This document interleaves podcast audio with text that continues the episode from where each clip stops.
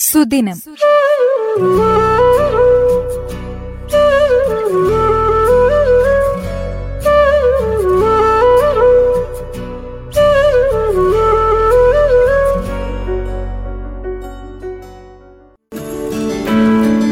നിർവഹണം Robbins John.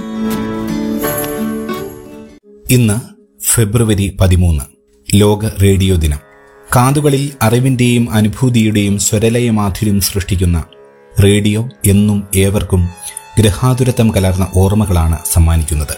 അറിവും വിനോദവും ഒന്നുചേരുന്ന ഈ മാധ്യമ ശൃംഖല നവമാധ്യമങ്ങളുടെ തിരതള്ളലിനെ അതിജീവിച്ച് അതിന്റെ വിജയയാത്ര തുടരുകയാണ്.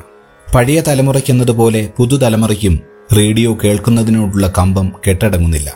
നവസാമൂഹിക മാധ്യമങ്ങളുടെ ആർഭാടപൂർണമായ ഈ പ്രതാപകാലത്തും നമ്മുടെ ഫോണുകളിലേക്ക് പോലും റേഡിയോ കാലാനുസൃതമായ രൂപഭേദങ്ങളോടെ ചേക്കേറിയതിനാൽ വളരെ വേഗത്തിൽ ജനങ്ങളിലേക്ക് വാർത്തകൾ കൈമാറ്റം ചെയ്യുന്ന ഒരു മാധ്യമമെന്ന നിലയിലുള്ള അതിന്റെ സാമൂഹികമായ പ്രസക്തി സജീവമായി കാത്തുസൂക്ഷിക്കുന്നതിൽ വിജയിച്ചു.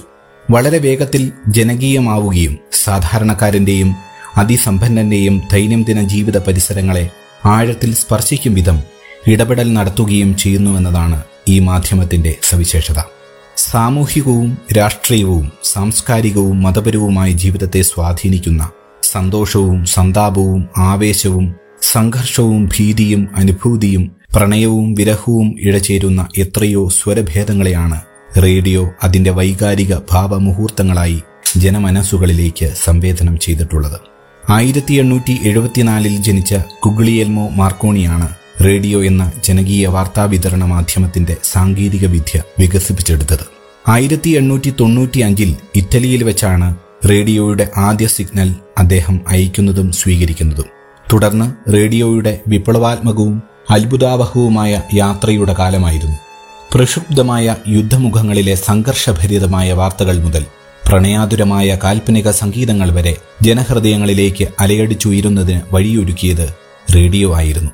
ഒരു ജനത അവരുടെ സ്വപ്നലോകങ്ങളെ നെയ്തെടുത്തതും അവർ ലോകജീവിതത്തെ ഉൾക്കൊണ്ടതും റേഡിയോയുടെ ശബ്ദവീജികളിലൂടെയായിരുന്നു ഇന്ത്യൻ ശാസ്ത്രജ്ഞനായിരുന്ന ജഗദീഷ് ചന്ദ്രബോസ് മാർക്കോണി റേഡിയോ കണ്ടുപിടിക്കുന്നതിന് വളരെ മുമ്പ് തന്നെ വൈദ്യുതകാന്തിക തരംഗങ്ങൾ ഉപയോഗിച്ച് അകലങ്ങളിലേക്ക് ശബ്ദങ്ങൾ കൈമാറുന്ന വിദ്യ ആവിഷ്കരിച്ചുവെങ്കിലും വാണിജ്യാടിസ്ഥാനത്തിൽ അതിനെ ഉപയോഗപ്പെടുത്തുന്നതിൽ വിജയിക്കാത്തതിനാൽ അദ്ദേഹത്തിന് പ്രസ്തുത കണ്ടുപിടുത്തത്തിന്റെ അംഗീകാരം സ്വന്തമാക്കുവാൻ സാധിക്കാതെ പോയി എന്നത് റേഡിയോയുടെ ചരിത്ര വഴിയിലെ പ്രധാന ഏടുകളിൽ ഒന്നാണ്.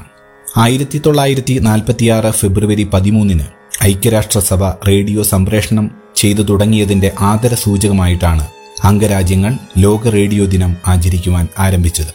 ആയിരത്തി തൊള്ളായിരത്തി ഇരുപത്തിമൂന്നിലാണ് ഇന്ത്യയിൽ ആദ്യമായി റേഡിയോ ശബ്ദിച്ചു തുടങ്ങുന്നത്.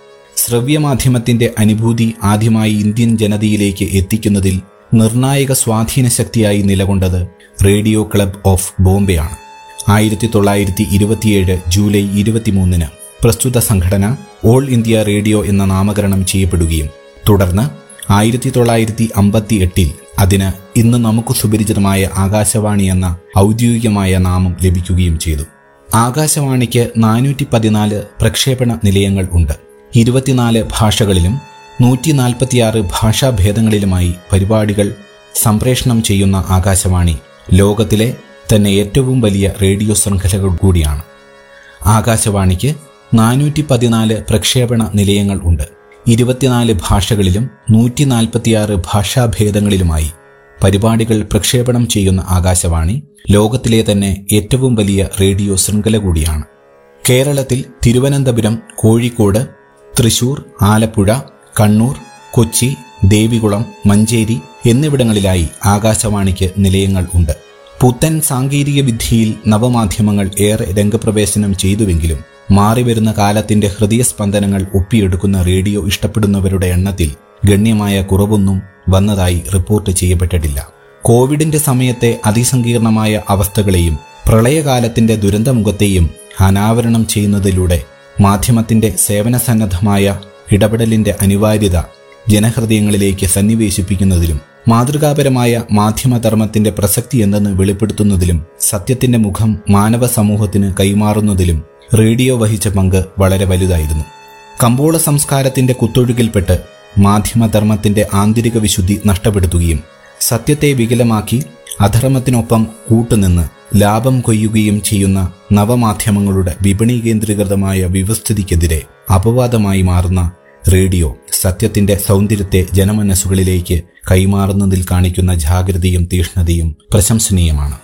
സത്യാനന്തര യുഗത്തിൽ വാർത്തയുടെ വിശ്വാസ്യത ചോദ്യം ചെയ്യപ്പെടുകയും അസത്യങ്ങൾ സത്യമായി പ്രചരിപ്പിക്കപ്പെടുകയും ചെയ്യുന്ന സന്ദർഭത്തിൽ റേഡിയോയാണ് ഏറ്റവും വിശ്വാസയോഗ്യമായ മാധ്യമമെന്ന ആശയത്തെ പ്രചരിപ്പിക്കുക എന്ന ലക്ഷ്യത്തിന് മുൻഗണന നൽകിക്കൊണ്ടാണ് യുനെസ്കോ രണ്ടായിരത്തി ഇരുപത്തിരണ്ടിലെ റേഡിയോ ദിനം ആഘോഷിക്കാൻ ആഹ്വാനം ചെയ്തിരിക്കുന്നത്.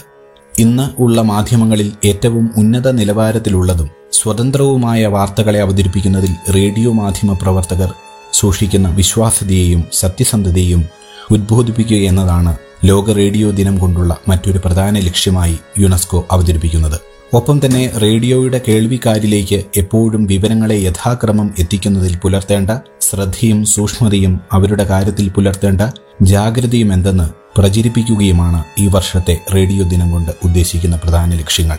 ഈ ലോക റേഡിയോ ദിനം റേഡിയോ എന്ന മാധ്യമത്തിന്റെ പ്രസക്തിയെക്കുറിച്ച് ചിന്തിക്കുവാനും അതിന്റെ സാധ്യതകൾ പ്രയോജനപ്പെടുത്തുവാനുമുള്ള പ്രചോദനം നമുക്ക് നൽകട്ടെ എന്ന് ആശംസിക്കുന്നു.